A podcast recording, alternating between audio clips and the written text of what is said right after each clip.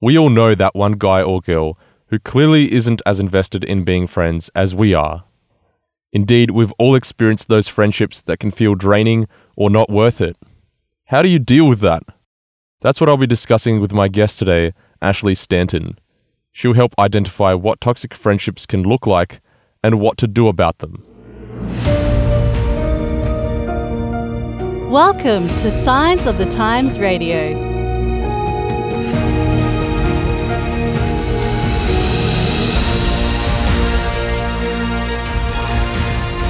Welcome to another week of Signs of the Times Radio. This week I have my heaps good friend Ash Stanton joining me in the studio. Hello. Ash, it's been a while. It's actually this is the first time that we've had you around this year, I think. It is, yes. Very exciting. What's been happening with you lately? Yeah. Everything all good on your end? Yeah, life is just, you know, work, work out, go home. F45 every day Yeah, still. pretty much. So, Yeah, we actually got you to write an article about that a while back about why you do it. So yeah. pretty cool that you're still keeping up with it. But today, you're actually going full relationship expert with us. I don't know if I'd say expert, but sure, I can. We're definitely going to call upon your expertise. The interesting thing is that it's not just going to be about relationships, it's going to be more about friendships. Now, Ash, a lot of people would think that relationships, like ro- the romantic ones, they're all the drama. But it seems that friendships can be just as much drama. And it's really interesting because you wrote an article which kind of unpacks the concept of breaking up with your friends.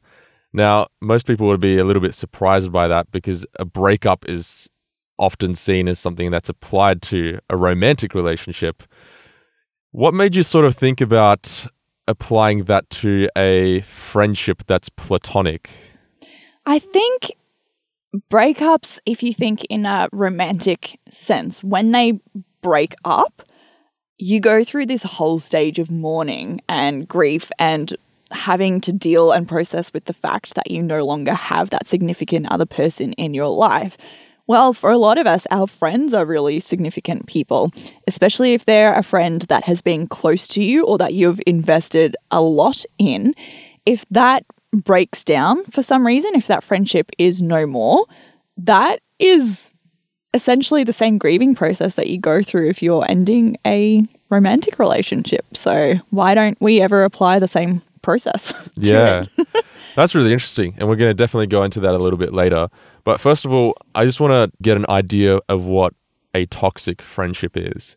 Because the word toxic, every time I've ever heard it, it always made me think of something that is like physically abusive. So when someone says, oh, that, that relationship I was a part of or friendship I was a part of was toxic, it sounds like either extreme emotional manipulation or it seems like physical abuse.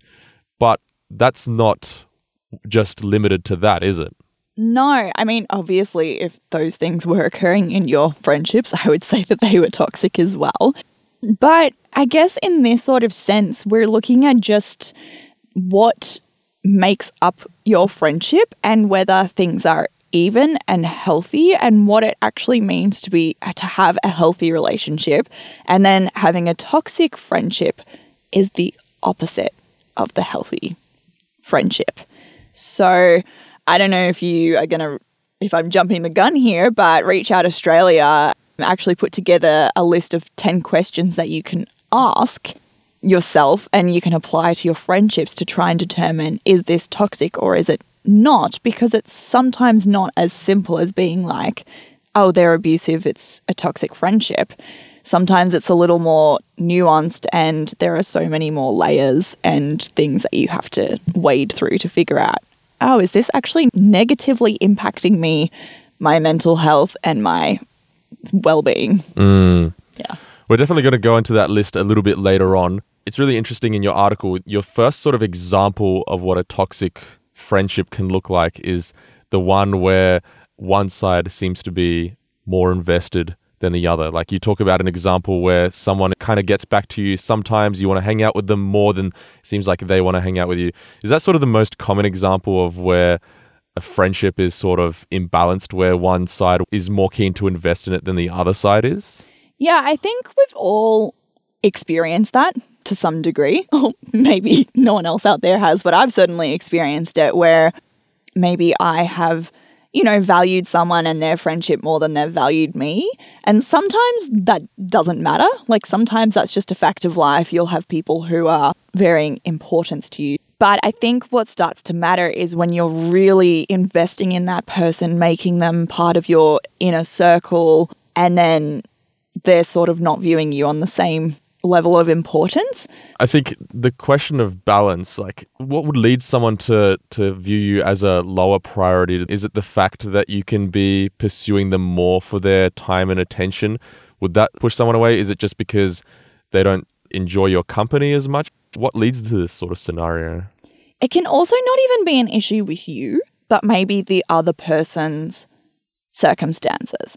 So, for instance, I've had a situation where I was friends with some people, and it's not that they disliked me, it's that they already had their established friendships, and there wasn't really a need for an extra person. There wasn't a need for, I wasn't filling any sort of friendship hole. Mm. They were filling a friendship hole for me because I didn't really, at that particular stage in my life, have anyone around me where I was particularly close. And so for me, having their friendship was like super important and I was really invested in it. But from their perspective, I was just another one of their handful of friends. Is that necessarily a bad thing? No. But it does mean that sometimes you will just find that you have varying priorities. So you may be prioritizing them way more than they're prioritizing you. You may have more availability for them than they have for you. And some people may not be faced by that at all. But other people, like me, maybe I'm just a bit of a sensitive soul, but those sorts of things, if I can feel those imbalances in friendships, it's a bit of a bummer. Yeah, exactly. like it feels super sucky if you care more about someone than it obviously appears that they care about you, right? Like how does that feel? Yeah, like it's even if we were to apply it to a romantic relationship, if someone was super keen on you, if we're flipping the situation, if someone's super keen on you and you're like, eh, they're all right, like you don't look at that relationship and think, wow, that's a really healthy, solid relationship that's going to last forever. You sort of see, oh, maybe that's not a good match or you know, that person's clearly way more into it than the other person and it doesn't really work. And I think the same thing can be applied to friendships.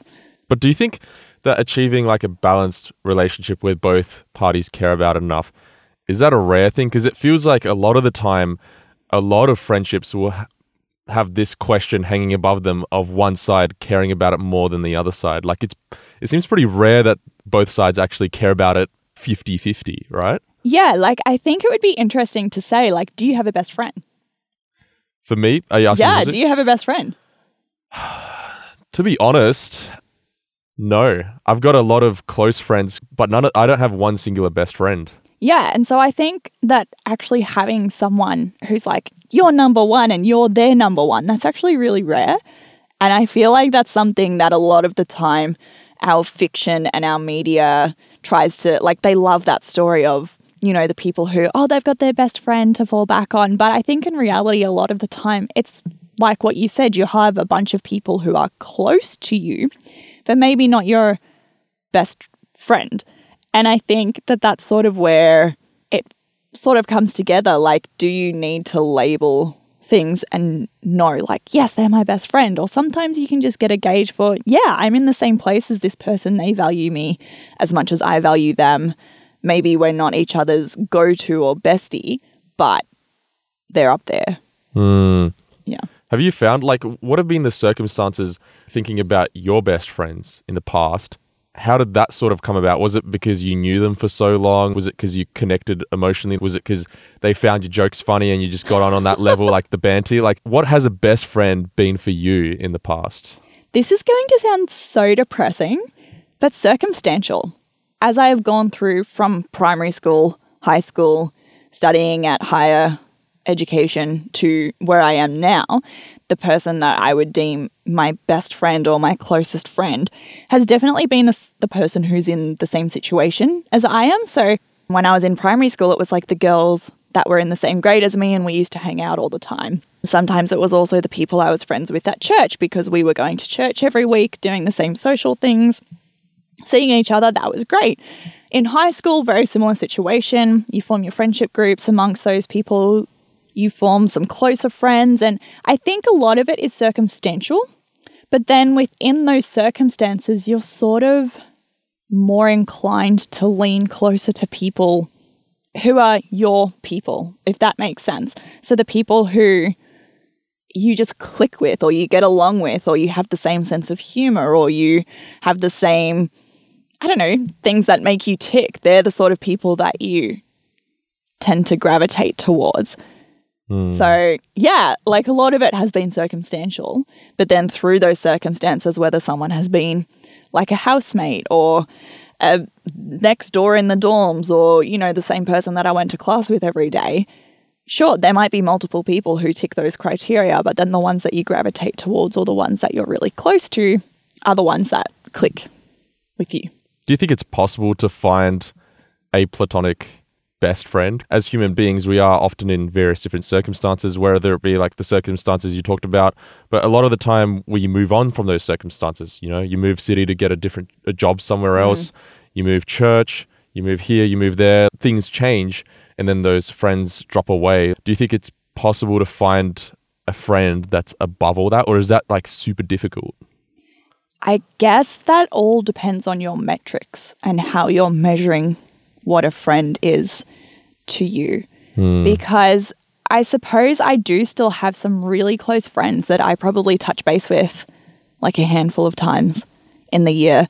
Maybe we live in different cities or maybe we're in different stages of life. So, for example, I am married, but I am childless at the moment. I have some good girlfriends that are married but with children. So, of course, they're in a different stage of life. We're not interacting with each other hmm. all the time. But when I still see them, I still value them as a close friend, but I acknowledge our life circumstances are different. And, you know, we're not able to go camping every weekend like we used to, but also that's okay Yeah. actually, I would say probably my best friend, and this is probably not going to change, and I am blessed in this way, if you're talking platonically, is my sister. And I'm blessed with the fact that she's family. And mm-hmm. so, because we happen to be sisters who got along well, it's sort of like wherever she is, wherever I am, I know I've still got a really close friend in her. Hmm. So, that is a blessing. Does she live in Sydney? No, she doesn't. She lives in Oh. Perth. oh, that's unlucky because then that's long distance. It is, yeah. So, but that's been one of those interesting ones where it's not necessarily someone who's always around or always there. But I do know that she's always a phone call away and we do touch base. Sadly, not as frequently just to catch up, but more so when there's a crisis and we're like, I need my girl, like, help me yeah, out. Um, and she, she knows the full backstory of your life. Hey, so you don't need to uh, catch up on everything that's happened in the meantime. She kind of like would already kind of know because she knows you that well, right? Yeah. Yeah, but in saying that, I don't think it's impossible to make close friends as an adult in new circumstances. It can just be a bit harder because making friends as an adult is a lot harder than making friends as a child. Oh, honestly, I know what you mean. And especially like what you talked about with the marriage stuff, because as we were talking about before, that you'd mentioned that people's priorities change. Yeah. When you start raising a family, then that's full on your priority. Like you're not thinking about hanging out with Joe. You're, you're thinking about like raising your child and putting the child to bed and all that sort of stuff. So all your friendships sort of become secondary. But at the same time, it's really interesting what you're just saying because I have a mate who was telling me about one of his mates. Um, I have a mate who has a mate. Yeah, And he was telling me that this guy considers him to be his best friend. And then like never talk. And he said, Oh, but he he'd like hit me up every now and again and he just reminds me like, hey man, you you know you're still my best friend, even though they don't talk. Yeah, right. And for me personally, like if if we're talking about my best friend, my best mate lives in Adelaide. Funny thing is we don't actually talk on a daily basis. We only have like catch ups like every couple of months, but he's still my best mate. Same as your sister, like we kind of like just pick up on where we left off the last time we chatted Yeah. and it's not like oh it doesn't the distance doesn't really change much we still have that full on connection from before it comes back to that theory about i think they say that if you if you've been friends with someone for 10 years, that person's going to be around for life or something like that. Have you, have you heard that sort of quote? Haven't, but I like that theory. Yeah, it's pretty interesting. Who but- can I convince to hang around for 10 years? So, sorry, guys, it's been 10 years. You got to stick around now. but yeah, then again, like my fiance, we were talking about the circumstantial like friends who our friends are on both sides, and how many of those are going to be still there if you say you just took off to a different city and moved there. Like, how many of them mm. would honestly actually would you actually stay in touch with? I mean, some of them might be like, oh, if you're passing through the city again, you might hang out with them once or twice. But a lot of our, yeah, a lot of our friendships are based on circumstances. yeah, and that's not a negative thing for the record. That's just human nature. It's just how it works. You happen to be in a particular space in life and you gravitate towards people who are in the same space of life or in an educational setting. It's like, oh, we're all in this together type mentality. Yeah. So, yeah, it's not a bad thing. It's just reality. But the question is, Ash, let's say you want to hang out with your mate, like guy or girl. They're really cool, but it seems like they're not as into it as you are i- in a platonic friendship. Uh, What do you do about it? Well, first of all, if you're super keen to hang out with them and uh, you're not letting this deter you, how do you become a priority to them when it's clear that you're not? I don't know if you can make make someone make you a priority. I I definitely know that you can try. Like you can put yourself out there, give yourself ample opportunities to be hanging out with them, seeing them, but I suppose it gets to a point where you actually can't force them mm. to make you a priority. So you can put in some hard yards, but at the end of the day, if they look at you and they don't see you as a priority, you can't change that. And that's not necessarily a reflection on you. It's just a how it is. Yeah. Classic example of this is actually like my relationship with my fiance. Now I know that's romantic, so it's not platonic, but she she'll always tell you if you like ask her, she'll always be like, "I was the one putting in all the hard work in the beginning." And to be honest, she is kind of right. Like she did do a lot of the hard yards in the beginning. And now like our our relationship is fully like fully balanced. Like we're fully 50-50 and it's like perfectly balanced.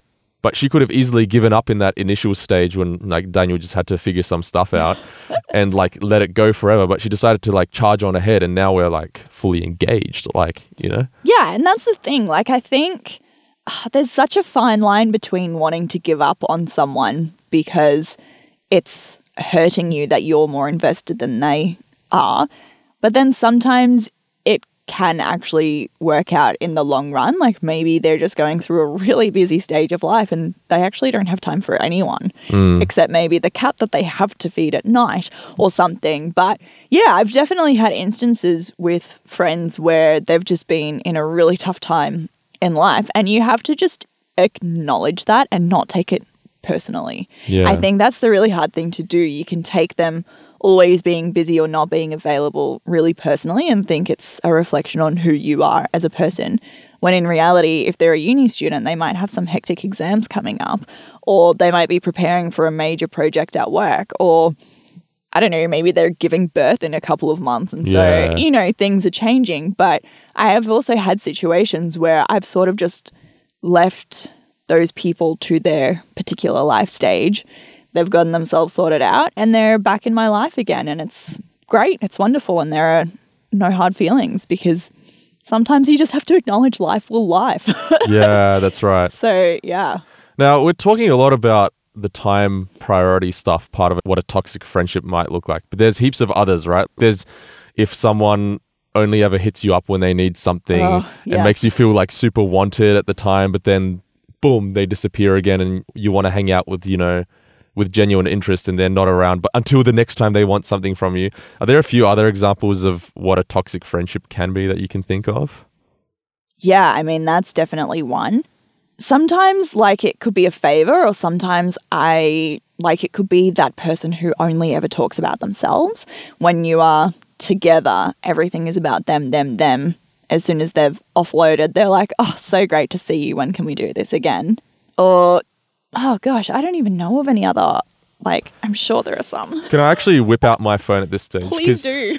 right before we we started this podcast, Ash, what I did was I I went on Reddit Ah, that good old place. Yes, I went on Reddit and I went on the subreddit Ask Reddit. See, I said Reddit like three times in that sentence.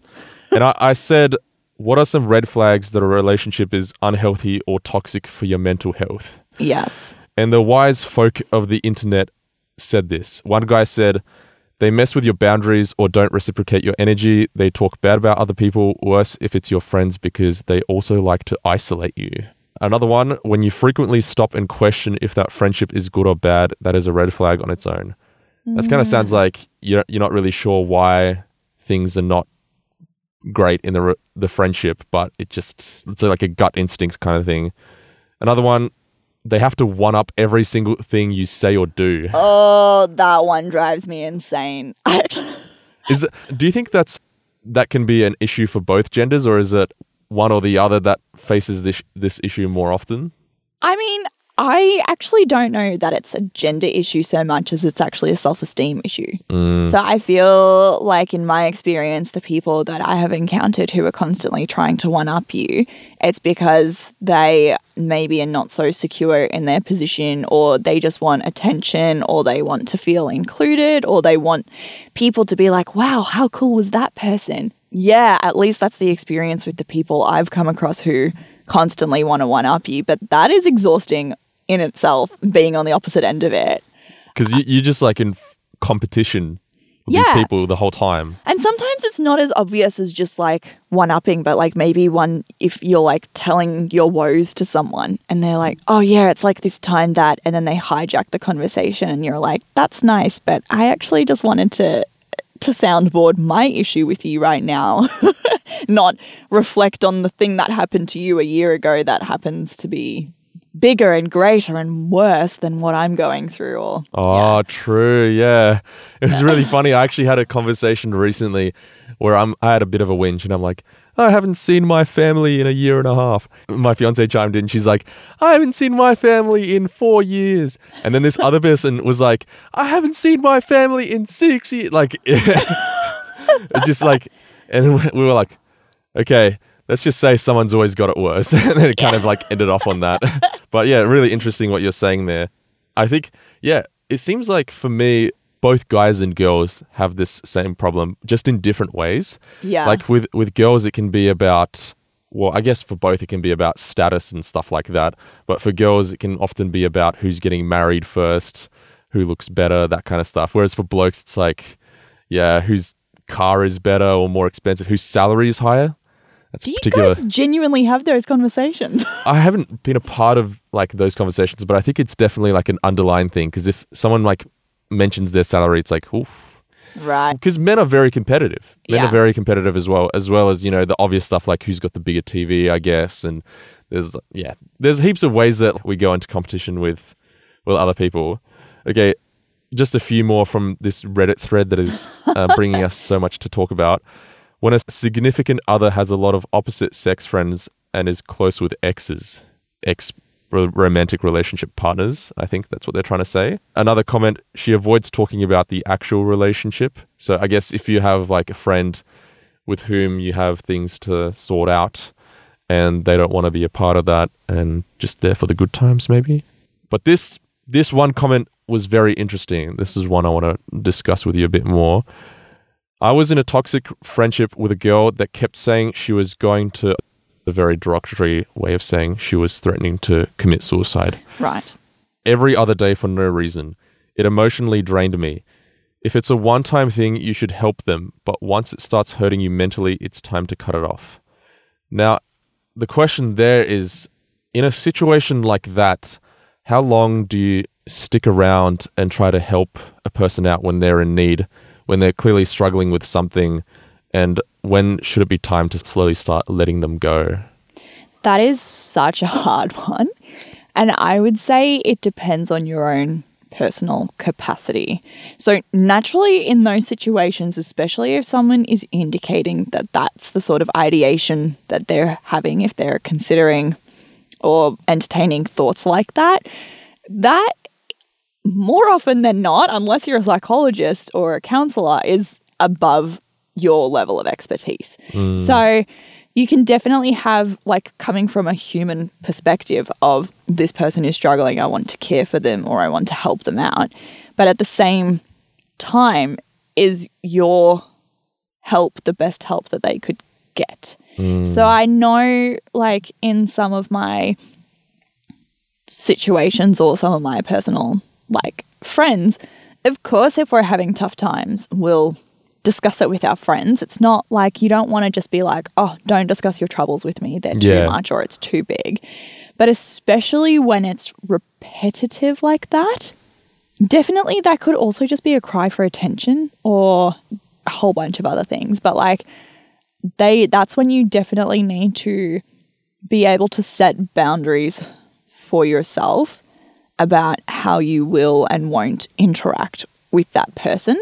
You may be able to keep contact with them, but if it's getting a bit too much, like you may need to consider just like cutting it off altogether. Again, I feel like it's one of those case by case situations, Yeah. but as someone who has seen a psychologist and continues to see a psychologist, I cannot overstate the importance of getting professional help for whatever it is you may be going through. Now, does that mean I don't ever discuss my personal trials or issues with my family and friends? Of course not. Like, that's a part of who I am, it's part of my journey, it's what I'm going through. But I take the bulk of that, and the bulk of that responsibility lies with a professional. So it's not burdening my husband every single night. It's not burdening my sister, my mum, my dad, my close friends. It's something I share with them, they're aware of it. But all of the nitty gritty and the ugly stuff, like while they see glimpses of it, it's not their burden to carry. Hmm. And I think in that situation that you just read out, when they are the one who is emotionally carrying you through, that's not sustainable. Hmm. so that person who's doing the carrying, as that person indicated, is going to get burnt out and just not able to continue doing that. And I also just think they shouldn't have to do that, at least not to that extent. Like, definitely, of course, they're going to care. They're your friend, but they can't be responsible Yeah. for you. Uh, yeah. I've heard I've heard countless testimonies of people as well who have that one friend that never gave up in their most difficult times. And I know in my life when I've gone through difficult periods, it's the ones that probably weren't getting a lot out of it, but were sticking around anyway that you really treasure their friendship. There wasn't anything in it as far as positive catch ups or whatever at that point, but they decided to stick it out because of you. On the other side of the coin, it, it sort of reminds me of that, you know, sometimes it's it's worth like sticking it out t- to some extent. Obviously, we're not talking about to the to the point where it's dragging you down. Now that we've sort of outlined some of these sort of ways in which a friendship can be toxic, what you do do in your article is you outline a checklist for mm. people to read and see if it applies to themselves. If so, maybe there's a there is one of those friendships like the guy on Reddit said where something felt off and that's a clear enough red flag Yeah. but you have a more specific set of guidelines to judge it against. Can you just share some of them? If you Yeah, so this was interesting that it's actually something that's being discussed by Reach Out Australia, which is a mental health organization in Australia. So they've actually put together a list of 10 questions to assess whether your friendship is toxic or just undergoing the ups and downs of life. So the first one is actually just do they like you for you? Mm. So are you pretending to be a different person? Do you feel like you have to put on a persona when you're around them? Or do they actually like you as you are? Simple one. Number two, do you have fun when you hang out? Mm. If the answer to that is no, then what are you doing? yeah, I mean, obviously, what you said in some instances, not having fun is part of having a friendship. But Yeah. in general, if you're trying to put your finger on is this friendship toxic or not, that could be a good indicator. Do you look forward to hanging out with them? Do they make you feel good about yourself? Are they there for you when you need them? So is it a two way street? You might be there for them all the time, but if you're in the same situation, will they be there for you? Do you feel recharged after spending time with them? Do you feel like they really listen to you? I find this one interesting. Would you trust them with a secret? Hmm. So, if they're the sort of person that you think they'll just find that as a bit of juicy gossip and run off and tell the next person, maybe that's not the best friendship for you. Um, do you feel like you know them well? So, not just what they like, but who they are as a person. Like, do you understand their soul, I guess, if you want? And do they often ditch you when something or someone else comes along? Right. So that's the list. And if you answered negatively to a handful of those questions, that's when it may be time to reassess the friendship or your current involvement in it or just how much emphasis you're putting on that person. But there can be some friendships that are still healthy and have some of these points as part of it, right? Yeah, it's of just course. Like, it's just like when it's a majority of these things are a pattern in the friendship. Yeah, like I feel like if you're questioning your friendship in the first place and you're going through this checklist, that's possibly when you'll be like, oh, there's actually a problem with this friendship, as opposed to just acknowledging the fact that we're human and no one is perfect. And of course, with everything in life, your friendships are going to have their ups and downs. Mm. So, yeah, I definitely think, like, of course, as I mentioned with some of those things, like, you're not always going to have fun with someone when you're hanging out. Like, if I'm going over to a girlfriend's place because she's just been dumped by her partner and I'm there to help her and take care of her, of course, that's not going to be a fun time. Mm. But it's also not the normal. Like, Yeah. it's not something, oh, every single time I'm going over to that person's place, oh, I'm dreading, I don't want to go, or oh, I need to. This person's just going to offload their life onto me. Like, do you see? Yeah, like if it's if the good times are like a fully distant memory, Yeah. and it doesn't sh- seem like things are recovering. There should always be a period of well, hopefully, mental recovery after some of these things. Hey, And it's a bit like what you said, like what about those people who were there for you when in the tough times and they didn't give up? And I definitely think that there's a place for that. And I'm not just saying if you're hanging out with someone who always seems a bit down to just be like, well, Ashley said this is a toxic relationship. I'm just going to bail now. Um, I think it's just about learning and understanding your capacity because everyone has a different threshold, everyone has a different capacity. And if you are at your max, like if you just can't take any more, it's not healthy for you to stick around and to take on someone else's burden. But some people might be in a place in their life where they can take that on and where they are able to stick around and are able to champion you through a tough patch. And that's awesome. yeah, But I think the flip side of that is knowing when it is important for you to step away and set your boundaries and potentially be like, I'm not going to reply to texts after 10 p.m. from this hmm. person because they're just calling on me at any moment of the night and it's exhausting me. Or knowing like maybe I'm not going to be the one to reach out to this person that I'm more invested in than they are because it's hurting me when they don't reply. Like understanding when you need to set your boundaries, and that's different for everyone. So, So that was actually going to be my next follow up question to, you know, identifying a toxic relationship is what you do about it. yeah. So you seem to be suggesting because like the obvious answer to that is how do you deal with a toxic friendship? Well, you obviously you back out fully, but you're you, what you're saying is you don't have to fully back out. There's so many different scenarios that could resemble a toxic friendship. You know, someone just hitting you up to use you. Some of the boundaries you put in place might be as simple as not replying to them or just saying no sometimes, right? Like it doesn't have to be you fully cut them out and ignore them and never talk to them again. Like that's that sort of response doesn't have to be the answer to everything, right? Yeah, like say for instance you have a friend who's always hitting you up to do favors. All they're ever doing is hitting you up to do favors. Maybe one of your things is learning how to say no to them. Or if you're like, oh, I still have capacity to help them out a little bit, but just not as frequently, maybe you're like, oh, I'll say yes to every second thing that they ask me, but I'll also, you know, give myself space. Or sometimes it might just be as simple as, you know, setting what I said, like time restrictions around, oh, I won't reply to this person in the middle of the night because they'll get used to being able to call on me at any hour. And that's not, that's, you know, crossing my boundaries and really taking over my life.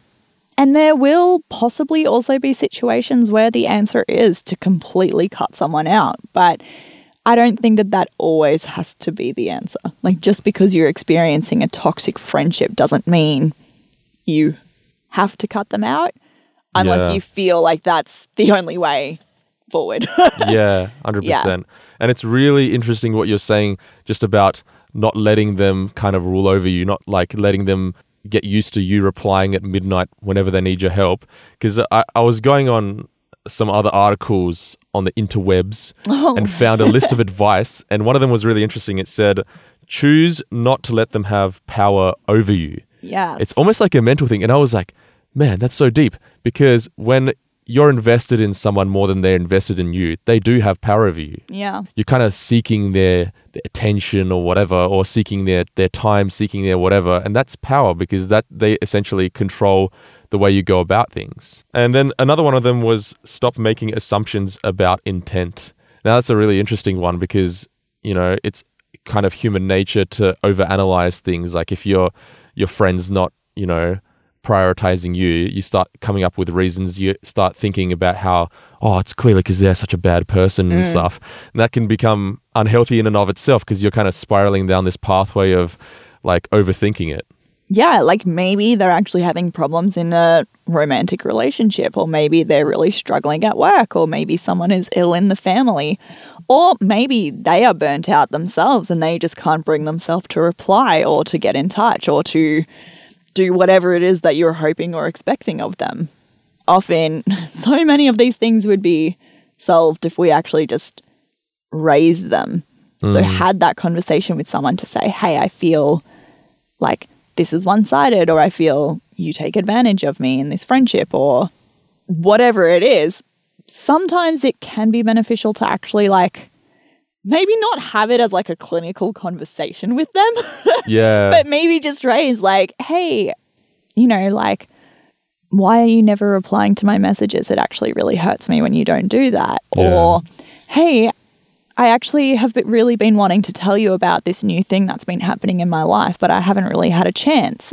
Or even something as simple as just asking, Hey, are you okay? I've been noticing you've been acting kind of strange lately, or hmm. you've been a bit absent, or you've been a bit whatever it is.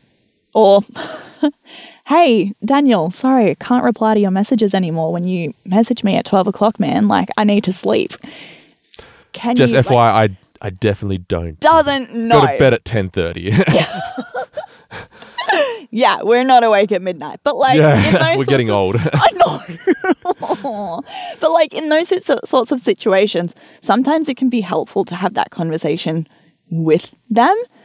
Other times, there are boundaries that you can put in place yeah. without involving them in the process. It's really cool that you say that because, you know, when we look at sort of the Bible model of how to deal with this sort of stuff, I guess it, in the Bible it talks more about if someone's doing something wrong, but it does say, well, first of all, you go and talk to them. Yeah. And the second of all, if, if they like shun you away, then you go with someone else and you, you talk to them again. Yeah. Um, like rather than just like, yeah, like kind of just dismissing them and moving on with your life. It is healthy to have communication. I guess it's the manner in which you do it as well. Like you don't want to confront someone and be like, you did this. Why are you doing this? Why are you behaving the way you are? Why am I not more, more important to you? Because that person's obviously going to have their their They'll barrier go up. So defensive, and Yeah. that's just not productive at all. Yeah, I, f- I find that unfortunately, um, that us Slavs we tend to be a bit more intense with how we go about our interpersonal interactions, rather. right. and so it's been a it's been a good learning process for me that whenever I go and confront someone that I have to learn to be, you know, present the information in a very calm sort of not in a critical kind of way. Yeah. In the same way that when someone comes to me and my defense goes up when they start accusing me of things, but the people that I show concern and want to like work on it together, those are the ones that I'm fully receptive to. yeah. Comes down to the approach, hey. Yeah, definitely. And and that's the thing. I, I guess with your own friends, you'll know what the correct approach is. If I've been saying, yeah, just have a chat to them, and you're thinking of your friend in your head, and you're like, that would not go down well. Maybe that's not the right approach to take with that person. But yeah. now, actually, I, I saw this tweet once by this person, which is like, this is my toxic trait. And they started this thread of everyone sharing what their toxic traits are. Oh, yeah. Now, we've been kind of talking about the other person as being the one responsible for the toxicity. Do you think that we all have toxic traits? And what if we're the one that's providing the toxicity into a friendship with someone else? Like, and then we find through some circumstances we realize that. Like, what do we do then? Oh, I guess that's like, I mean, everyone is trying to improve themselves, or at least most people are trying to. And that's like human nature. Like, as much as it's easy to to look at your friends and be like, oh, this is everything that's wrong in this situation, chances are people probably have an issue with you. And you're probably aware of the things that you don't do too well. Just like you're aware of your strengths, most people are aware of their weaknesses as well. And in friendships, you're possibly aware of that too. And I guess maybe it's just being aware of it. For example, I know I think of the things that hurt me in my interpersonal relationships, and I try and avoid doing the same thing for other people. So, for example, oh, like I, I'm a very chatty person, and that mm-hmm. relates to my messaging and all the rest of it. I can sometimes take it personally if someone doesn't reply to me. Hmm. But for some people, they hate messaging. They hate. Yeah. and so for them, it's like a bit of a clash. But it means that when someone messages me, because I know I don't like to be left without a response, I try and respond. And I guess it's just like if someone actually raises something with you, if you're not coming to the conclusion yourself, if someone raises something with you, trying not to be defensive about it. I remember my husband was actually someone who taught me how to apologize. Oh, really? I know that that sounds odd. What I mean is not to apologize, but to like actually acknowledge what it was that you were like, how to give a good apology. Mm. Like, not just be like, I'm sorry I hurt you, but mm. being like, I'm really sorry for doing X, Y, and Z. You know, I can see it obviously upset you in this way, and it, I didn't consider how that made you feel, and I'm really sorry for that. And part of it is taking responsibility, not palming it off and being like, oh, yeah, but like you also did this. And so that contributed to the way. It's like, no, take responsibility. And yeah, if someone confronts you about something, be open, listen. And if you can address it, change it. Yeah, and it's such a humbling thing when I think about every time I've had to apologize. It's kind of like, oh, yeah, it's, your first instinct is to do exactly what you just said. Okay, you do the conditional apology. which, You know, you, you kind of apologize for what they said, but then you're like, but you did this. You, you counterattack. You got Yeah. you whip that out of the yeah the holster. But yeah, the the full apology is a very humbling sort of experience. So humbling. yeah Yeah. it's never it's never a ple- pleasant one, but it's a necessary one because it's what relationships are all- all about. Like you mentioned, people have their own preferences for how to go about things. Like you know, your some of your friends don't like to message, whereas you like to like send bigger chunks of messages or anything like that. It comes down to understanding the other person and how to what's the right approach to use for them. But at the Yeah. same time, if you're trying to do that as much for every single person you can kind of you can kind of overthink it all the time because you're you're constantly like afraid or paranoid that you're going to upset someone by doing s- things a certain way so there is a sort of a, a balance to it isn't yeah. there Yeah. Look, we're all human. You can try your best, and I encourage you to try your Yeah. best. But chances are you're still going to step on toes. And the blessing and the curse of having really close friends is the closer that you are to someone, the easier you can hurt them, even if mm. it's unintentional, because their opinion matters a lot to you and your opinion matters a lot to them. And so, you know, the closer you are, the more you can hurt someone accidentally or intentionally. And I think it's just being aware of that, but also just being like, yeah, what a blessing that I have people who know me and are willing to go through the trials of life and deal with who I am, but are also, yeah, they just accept who I am, but also keep pushing me to be better. yeah Yeah. No, that's cool. Now we've kind of gone through like identifying what it is, how to deal with it, but also I have one more scenario up my sleeve, which is let's say they they kind of start trying to come back into your life, or let's say you realize that you're the toxic person, right? And then and you've decided to work on it, and now you want you know you value that person, you realize what you've lost, and you want to come back into that, hoping that you're gonna this time be better. Or if you're the person who you know you've sort of slowly backed out of someone else's life because they have been toxic to you and they realized it and they want to start coming in to your life again and want to work on the friendship more so this time around. Is there a set of like do you test it? Should you open yourself up to them willingly to to be back into that friendship again? Should you put them under a, a period of probation where you just like skeptically assess their actions? What happens if someone wants to come back I think it to for you, if you're the one who's accepting someone back, it would just depend on how much you valued them in the first place. Mm. So like if they were one of your really close friends, then you're probably going to be quite invested and interested in having them back in your life. Chances are, if they are one of your really were really one of your really close friends, though, they also probably did some significant damage on their way out. So I, I guess there are like so many things to consider depending on the situation. Like, was it one of those really manipulative relationships where they were like, oh, thinking these really heavy thoughts and sort of using you as a, you're the only one who's getting me through? That would be a lot to sort of take back on. Mm. And you'd probably definitely have to have some considerations like, what have you done to to address this issue? Are they open to discussing it or can you see that there has been change?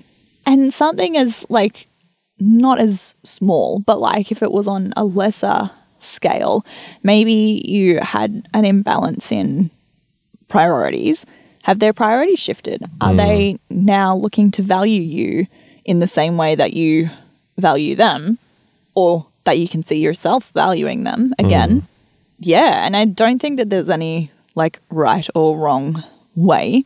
I'm sure there are people out there who have like blacklisted their toxic friends for life, and that's your prerogative. Like that's their prerogative. You can if that's what was necessary, that's what was necessary, but I'm I personally don't have that with anyone, and I think the more of us that get along in life, the better. That's right. And people do deserve a second chance. Like, I, I have seen some memes on Facebook, which is like cutting negative people out of my life. I'm like, far out. That seems pretty heavy handed. Like, I, I probably wouldn't do that. I, I do want to stay on good terms with people around me. But for, hey, like that person may have gone through something that's, or friendships that are so bad that that's important for that person in order for their, you know, mental health to recover. Hey. Yeah, I think it's so interesting because mental health has definitely been something that is more of a topic of conversation these days, especially with the pandemic. With COVID, the other flip side of that was mental health has been on the rise and people are talking about it more. And I think part and parcel with the whole mental health discussion is self care, and everyone's become more aware of this concept of self care mm. and analyzing what it is that they need to recharge. And for some people, it has just been realizing those negative friendships or those negative influences in their life and cutting them out. Now, whether it, who's to say like what it was that made them decide to cut people out and whether it was just for that stage in their life or whether it was forever, who knows? And like, no one can really tell you that for you. I hmm. guess it's something that you've got to come to yourself. yeah, well, I mean, it's such a, a loaded topic, hey, with all the potential nuances in there. But look, I really do appreciate that you you tackled it in your article and Yeah. offered solutions for identifying what can be some of the red flags in one of those friendships and what you can do about it, and then you know unpacking that a little bit more in this podcast. I really appreciate that you you took on that topic. Yeah, you know, no obviously it was one that you were uh, you were passionate about. So yeah, I really appreciate that, Ash. no worries. Cool. Well, it's great to have um, you this week on Signs of the Times. We'll hopefully get you on some point in the near future. We love having you in the magazine and in the podcast. so, Thank you. yeah. Till next time, Ash. Thanks Until so much. next time. Thanks for having me. Today's episode was based on an article appearing in this month's Signs of the Times magazine. A subscription is just $26 for 11 issues a year. To find out more, visit signsofthetimes.org.au in Australia or signsofthetimes.org.nz in New Zealand.